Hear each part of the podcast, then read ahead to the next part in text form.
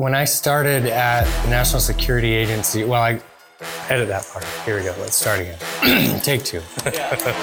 We just had Michael Kofman here in that chair. well, if Mike's already been here, I, I have nothing to worry about. Hey, Slavic Connection listeners, this is Taylor, and today, Misha and I got the pleasure to speak with Gavin Wilde, a senior fellow in the Technology and International Affairs program at the Carnegie Endowment for International Peace. We spoke with Gavin about the differences between information and cyber warfare, how Russia structures its information warfare activities and institutions, and whether Russia is really as good at information warfare as portrayed. We hope you enjoy this episode.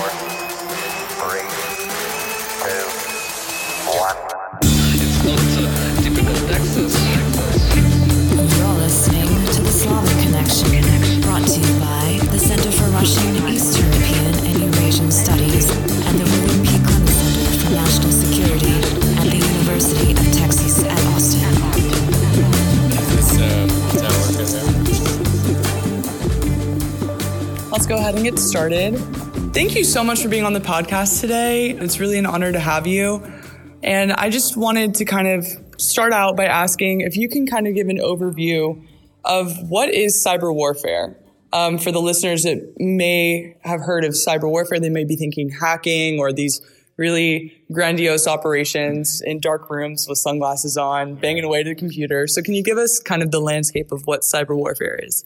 At least from a, a U.S. conception, let's say, or how I, I imagine if you asked 15 different U.S. scholars or, or practitioners, you'd get 15 different answers. But the way I would explain it is cyber warfare is the idea that you can use cyber means to achieve some kind of effect that might rival or enable a kinetic effect by either disrupting or manipulating or denying an adversary some access to data or uh, the ability to communicate using some kind of cyber means. So, some kind of information or communication technology to deny the adversary the same. And I would say often um, it's difficult for folks to distinguish between cyber activities that are, deni- are designed to kind of perform intelligence or reconnaissance or surveillance, which is essentially look but don't touch, and the more kind of offensive cyber operations, which I would bin under cyber warfare, which are designed to have some kind of effect, to achieve some kind of objective above and beyond merely having a better uh, sense of what your adversary is doing, saying, or seeing. So, does cyber warfare include information warfare, or are these two separate concepts that kind of have an overlap? So that's an interesting academic question. I think um, there's probably some dispute on the spectrum. I think that's kind of the genesis of where I, I started to get really interested in it from a Russia, Russian perspective, because in Russian strategic culture, they're kind of part and parcel under one umbrella of information confrontation or information struggle, if you will, where there's kind of the psychological aspect and the technical aspect, and they are kind of symbiotic. I would say in at least the US or Western conception, they've been somewhat different, different disciplines, different kinds of uh, certainly training. But I would say over the last five years, uh, five, six years, certainly since 2016, I think uh, the US and NATO and a lot of Western uh, militaries have started to put them under the same umbrella as well in kind of in terms of how they think about information warfare, quote unquote. So How did you end up focusing on cyber? You have a very, uh, you have a lot of experience in the private sector, also in the public sector, dealing with the region and just this field. So, how, what brought you to this field, and why did you choose this? Uh, so I started out as a Russian linguist, uh, working for the the government, and and was originally when I started out, I did a short stint uh, at the FBI, and then started at the National Security Agency, and was originally really reticent, and I would say probably resentful of the idea that I had to learn so much tech uh, and learn so much about cyber because that's just an innate part of of signals intelligence. It's Right. just a very technical field. So, you're Um, involved in SIGINT. Correct. Okay. And so understanding how SIGINT works and understanding how cyber works was I kind of begrudgingly went down that road. When 2016 uh, kind of happened, and I, I got I was fortunate enough to be able to uh, work on assessing what Russia had just done in the 2016 election, having to learn that lingo and collaborate with colleagues that were in those very technical fields and they were translating, you know, very technical stuff to me. And I was in turn translating a lot of Russian strategic culture. I found it was advantageous for me to be able to kind of understand the lingo and, and the terminology and the tradecraft behind so much of that technical work that was going on. And in turn, they found it advantageous for me and some of my kind of Russianist colleagues to be able to translate a lot of the, the geopolitical backdrop and the, the Russian strategic cultural context behind so much of this behavior. And in that kind of fusion of disciplines, there was so much power to be able to explain uh, not only what was what had just happened, but to try and maybe inform the the decision making going forward on how to deal with it. That was kind of the entree point for me into this really opaque and thorny area of cyber conflict, but that's kind of been where I've parked uh, ever since then.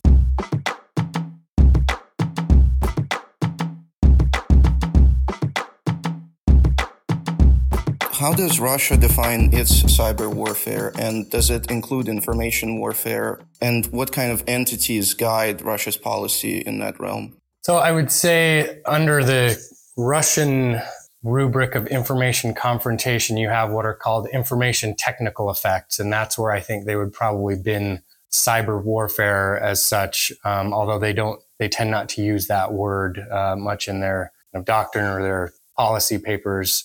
So they think of information far more holistically uh, than I think a lot of Western security thinkers do.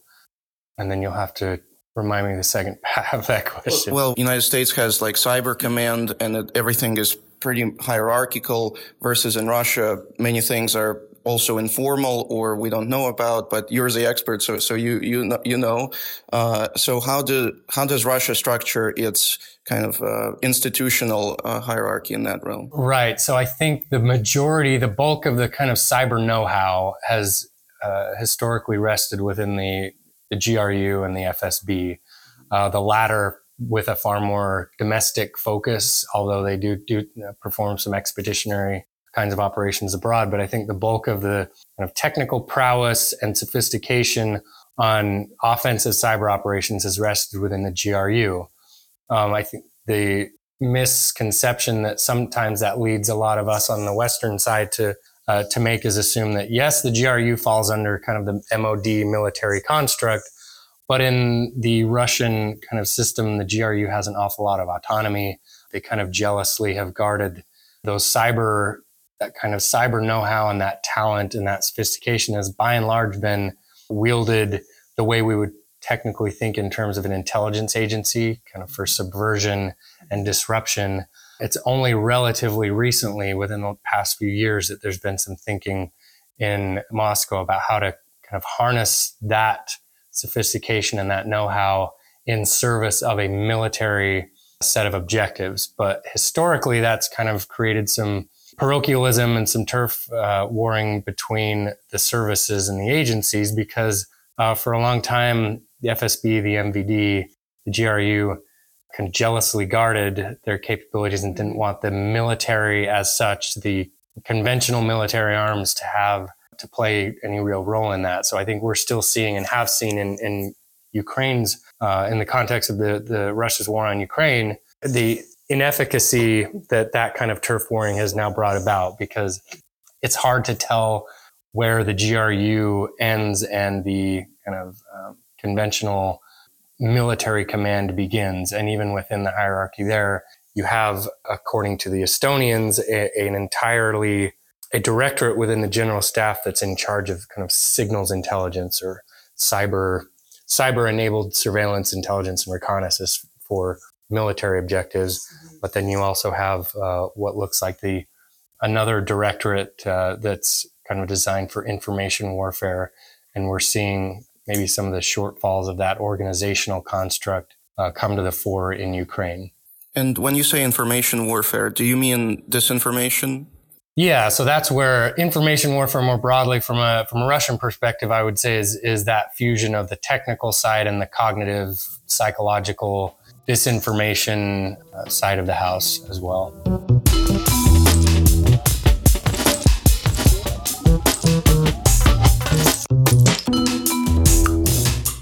So, in any type of warfare, especially for the conventional warfare, you typically will have a battle and there's a success if you win or a loss if you lose. Um, even in guerrilla warfare, you typically know if the conventional army has won or lost. And calling cyber conflicts and whatnot cyber warfare, is there a consensus on how to measure successes or wins and losses in the battles in the cyberspace? Uh, I would say far from a consensus. There's probably a, a deep and abiding debate, uh, at least among a lot of academics and some practitioners about that's ongoing to this day about that very issue of how do you measure success? Is it kind of I would call maybe the John Stockton theory of, of cyber warfare of what did it enable? What did it assist? What was it in? Uh, and was it a contingent, but without not aspect of a battlefield gain or a geopolitical gain?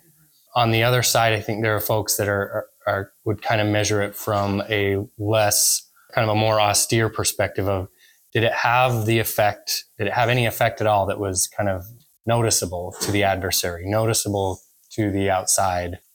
I think a lot depends in how you measure it, but I think that's probably one of the drawbacks of thinking of the information domain or cyber domain as a warfighting domain, because in every other domain you have the laws of physics that prevail and you have a lot of Right. observability and you have Not the laws of Python. Right. Yeah. Right. So, and the ability to do battle damage assessment and the ability to kind of say, uh, in fact, I was in Tallinn uh, just earlier this year, and it's interesting when you talk to a lot of folks in military cyber commands that kind of pointed out that if I receive the order to fire and, you know, to, uh, for a, for a, a cyber uh, operation from my commanding officer, and I didn't, and I, but I just said that I did, like the commanding officer would have very little way of knowing whether or not uh, you know that and that's different from a cannon that's different from a gun that, Right. Or even taking stock of the munitions that you've expended Right. or just the raw resources. exactly and we, we talk about that a lot too of you know off the shelf or kind of capabilities held in reserve one of the drawbacks of, of cyber warfare in insofar as it exists as a concept is that it's very difficult to kind of keep stuff on the shelf for a rainy day because it's you have to keep sustained access and and there's no guarantee of, of efficacy or durability over time. And there's also no guarantee that you can mobilize it quickly and reliably according to kind of battlefield demands. And so that's where it gets kind of tricky for for militaries in particular.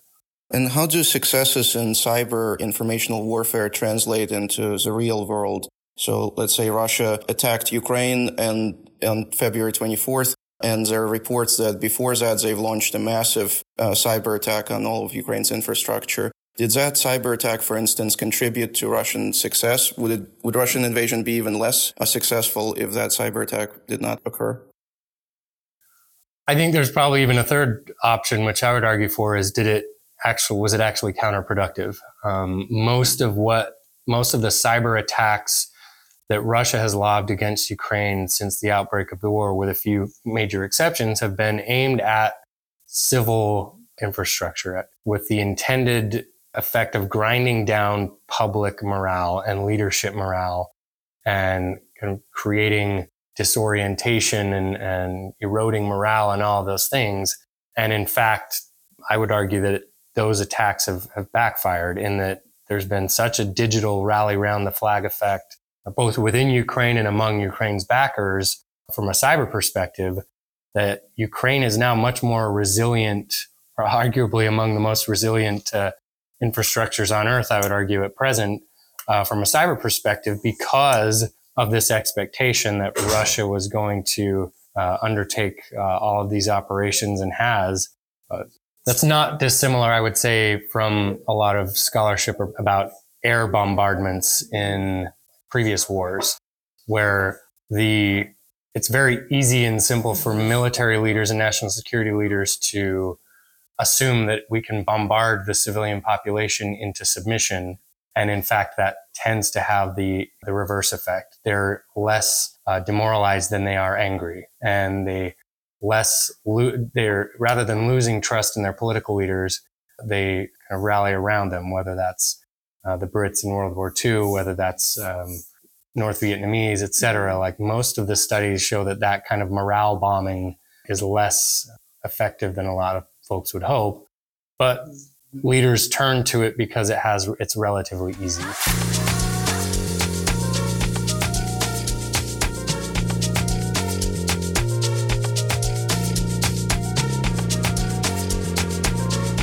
So it seems like it would be more simple to launch cyber attacks from a centralized state. Like if you're authoritarian, you have full control over the, a single narrative in your nation that you are trying to push out. You can orchestrate a cyber attack following that single narrative.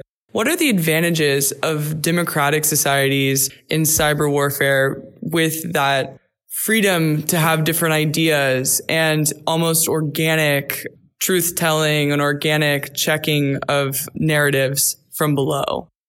So I think there's a degree of complexity and federation that comes not only from like a technical perspective, but from a cognitive one. Um, so comparing the kind of RuNet approach to, to the one that to a more open architecture means that there's a whole lot more complexity and a whole lot fewer kind of can't fail vulnerabilities across a given system. Um, I think Martin Libicki from uh, National Defense University wrote that like that cyber weapon can only be as effective as the you know, simplicity of its target, and whether that's a society or whether that's a uh, a network. I think autocracies just have have to have a lot more. Geez, how do I? Warfare, but also from a propagandizing point of view, like perhaps this isn't even cyber warfare. This is just cyber propaganda and disinformation. And as you mentioned before, the lines are blurry. And even if there's a line drawn, there's no consensus on the line or whether there should even be a line. But in the propaganda space, you know, democracies innately do have some sense of like internal debate that is allowed freedom of expression, freedom of ideas, freedom to disagree and to hash out those ideas. And some actors have characterized that as a weakness because different narratives that may not be true become the main narrative. For example, WMDs in Iraq. And Obama, as a senator, was the only senator that said there's no proof. And then he was written off as an Iraq sympathizer. And lo and behold, history comes out and he was the only one that was ultimately correct. So in democracies, we do have competing narratives, but are there any strengths to that in fighting against disinformation campaigns? I think one of the things I, this is probably why I'm a bit of a skeptic of the idea of thinking about information warfare from a narrative perspective as a, a coherent strategy or necessarily one that we ought to either rely on or be uh, extremely fearful of because of course, in autocracies, there's a relative ease of kind of setting the framing and setting the mm-hmm. terms of the discussion and kind of cementing the Overton window, if you will, around a certain set of issues. In democracies, even governments don't have that. Even influential figures may not, not necessarily be able to capture and hold attention or uh, maintain a narrative for long.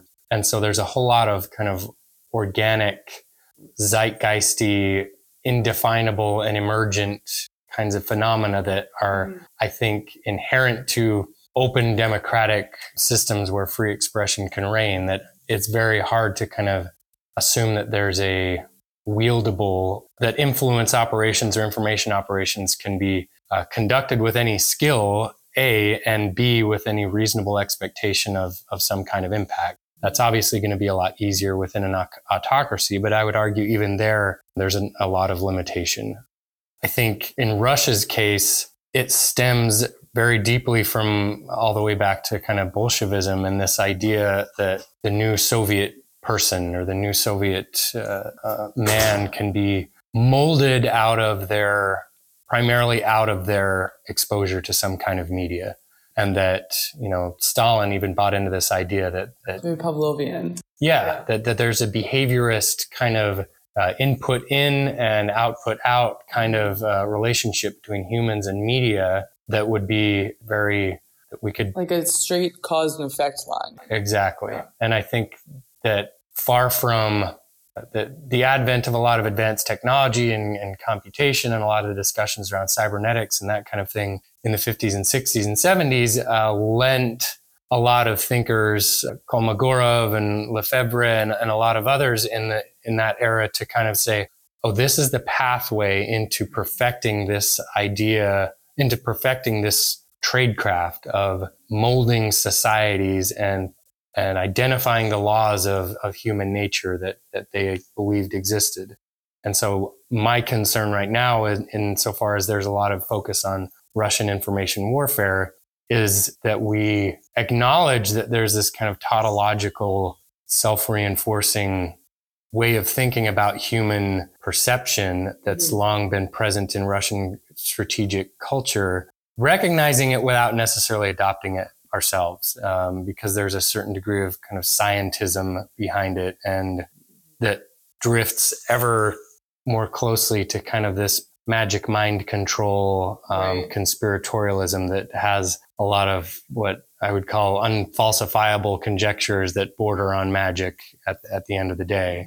And so, insofar as we lump all of that into our broader conception of, you know, information warfare, I think there's some danger of both overestimating our enemies and uh, adopting some of that hubris ourselves. Kind of a follow up to that, is there a danger in characterizing the field as, you know, cyber warfare or, you know, in propaganda as the people's minds as subjects? Because it seems like inadvertently, at least in popular media, especially with the rise of like QAnon in the United States, for example, around Thanksgiving, there's always funny articles about what to do with your crazy uncle, you know, things like that. For that's a silly example, but truly kind of this distilling or diluting of a very complex cognitive process on how somebody comes to their worldview into that person watched this one media stream or they subscribed to this one channel on Reddit. Therefore, they are this backwards crazy person. And are we in danger as uh, like Western society in America more specifically of kind of inadvertently adopting that kind of Pavlov like analysis just in how we're thinking about these um, complex issues? I think that is absolutely spot on. And I think that that tendency has always been there, particularly from the point of view of governments and elites that kind of view their polities as an object to be protected. There's this kind of idea of this ontological security that my, the, the society's broader sense of itself and its sense of routine and its sense of predictability of daily life as a thing that has to be protected. And that's a good thing. It's natural. It's rational, but unchecked, it, it can often lead to kind of a bit more of a technocratic, paternalistic, dare I say, authoritarian way of thinking about protecting the public, even back in the 20s and 30s. As offensive to our modern day conception of democracy as it might have been, you know, Walter Lippmann and, and Harold Lasswell and some of those other early thinkers about propaganda viewed mass manipulation of the public by the elites and the gov- and democratic governments as a feature of democracy, that it was their kind of solemn duty to interpret and lead the public to A these paternalistic very democracy. much so, yeah. But the flip side of that is it kind of assumes that the public are a bunch of blank, blank slates, empty vessels, rootless, disinterested sheep that can just be pulled to and fro. And I think that assumption itself is a little bit probably equally corrosive to the idea of democracy or trust in institutions that we're saying is at most threat because it reduces, again, these very complex phenomena. It distracts probably from a lot of the real world policy responsibilities that leaders have to, to their publics.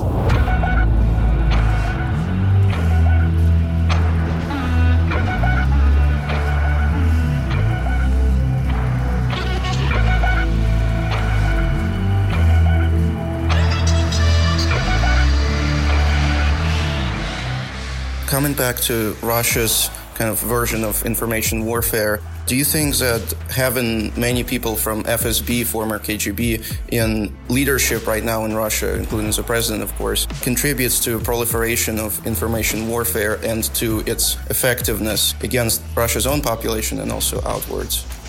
I would say yes because of the inherently conspiratorial mindset and will to control, if you will, of that's kind of inherent to intelligence agencies generally, but certainly to those particular intelligence agencies and the pedigree, the KGB pedigree that they that they emanate from. So that kind of fixture not to essentialize, you know, Moscow, but I think it's fair to say that there's a that that's a bit of a fixture within strategic culture there. That the conspiratorial mindset lends you both uh, an outsized sense of hubris about what can and cannot be controlled through um, these covert operations, but also an outsized sense of danger around every corner that may or may not comport with reality.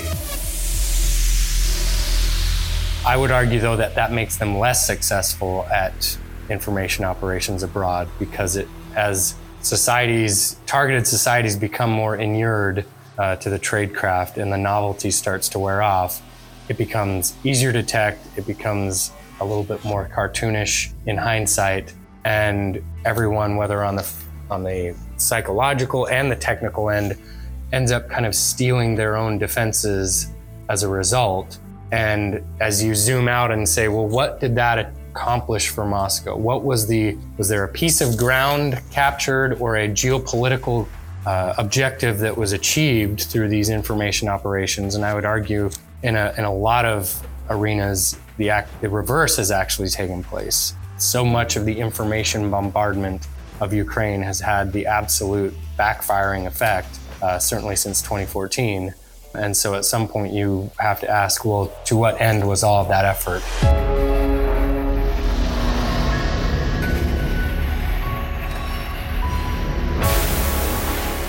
This is a slightly related related question, but it's also a little bit different. Have you seen in your observations about what's going on in uh, Russia? Is there any cyber mercenarism going on? Is anybody using third parties to try to conduct cyber warfare in any capacity, or is it mainly state actors that are launching cyber attacks? So I think um, Wagner had started to spin up, at least put a name on the box of kind of some, you know, Cyberfront Z, I think it was called. Or my sense, however, in terms of like the sophistication, is a lot of uh, low level DDoS attacks, a lot of kind of disruptive but not necessarily decisive activity that is probably not very well coordinated with anyone in the state. It makes for good propaganda fodder. It creates this perception that there's you know, cyber mercenaries abound in Russia and they're going to target Ukraine and, and Ukraine's backers. And, and perhaps they did. But again, it's, I think I would argue on, on pretty much all fronts, cyber mercenaries by and large have a, a larger um, propaganda value necessarily than they do a technical one. How does Russian leadership or Russian leadership in the information warfare space, how does they view technological innovations? Uh, for instance, the advent of AI, do they try to integrate it into their operations in any way? I don't know that I've ever seen any use of AI at a broad scale that I would that I would attribute to kind of a a mass adoption at scale by the state. For instance, like would it be hard to convince President Putin that AI would be more in the long run it would be more effective at achieving Russia's goals because he might have an older a tradition conception of what information warfare is. So President Putin has at least publicly stated that you know that whoever gains the the edge on AI will kind of be lead the 21st century or something to that effect. I don't know the degree to which that reflects his own kind of personal views. He's kind of reputed to be a technophobe and, and a little bit um, aloof from a lot of the most uh, highly technical stuff. I think the biggest application of AI that I've seen is this in in this space, uh, the information warfare space, is kind of the proliferation of of deep fakes and cheap fakes. But don't think it's necessarily it's reinventing a pretty uh, reinventing the wheel in an uh, impactful way. Like the uh, the fake of uh, President Zelensky was pretty easily detectable, I think, for most folks. And again, that cuts to the question I think that's inherent to a lot of the research into information operations like that is is it is it truly persuading the not already persuaded? Is it truly fooling those who don't already have an inclination to be fooled? Or and i think those are probably unanswerable questions more broadly but uh, probably remains to be seen how much the the deep fakes mm-hmm. how much impact those end up having on the on the broader environment. Going viral on twitter doesn't necessarily mean that that many people actually changed any minds. Right. So it, it's a hard metric for sure. Um, so why is it important to study cyber issues, specifically information warfare, propaganda.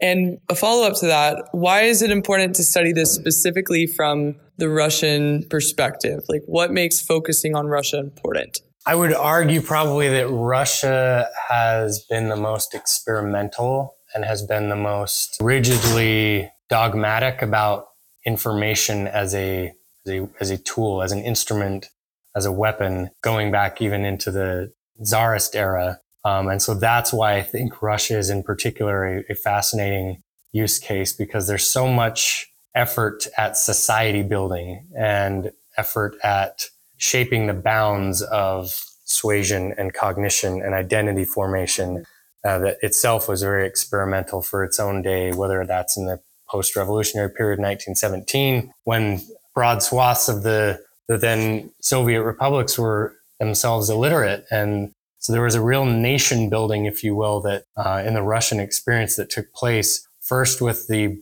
benefit of propaganda, but then later on with the benefit of these technological breakthroughs. And so that, for me at least, is why Russia is such a useful lens through which to view information warfare as a as an area of study. As an extension, I think that's all. It also gives me a greater sense of humility about what is perhaps outsized faith in what information and coercion and subversion can achieve from a in a geopolitical sense.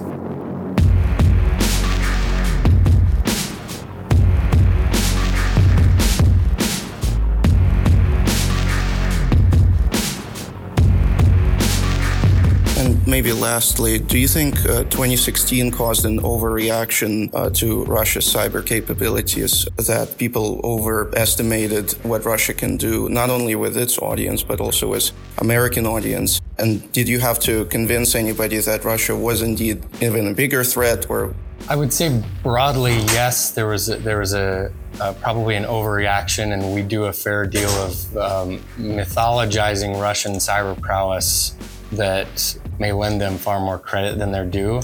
But I also would say it much depends on how you define the threat. The threat to critical infrastructure or the threat to, you know, from uh, unchecked ransomware actors acting out of Russian territory, like those are those have real costs and they affect real lives and, and the degree to which that kind of activity is necessarily addressable or deterrable or resolvable through military or sanctions activity, like I think remains to be seen. But in that regard, I would say our our response probably overemphasized the military component of it and underemphasized uh, a lot of the other tools in our toolkits, whether that's law enforcement or diplomatic or export controls, you name it. But um, I think we're making progress in that regard in the US, also by shifting the focus away from so much of the threat itself and more towards the resilience piece. And in that regard, Ukraine's kind of offered a real model of assume that bad things are going to happen, assume that there will be breaches, assume that there will be disruptions, but put your focus on what will it take to reconstitute, how long will it take, what do you need to get back to, to good once that does happen. And I think that changes the policy conversation as well.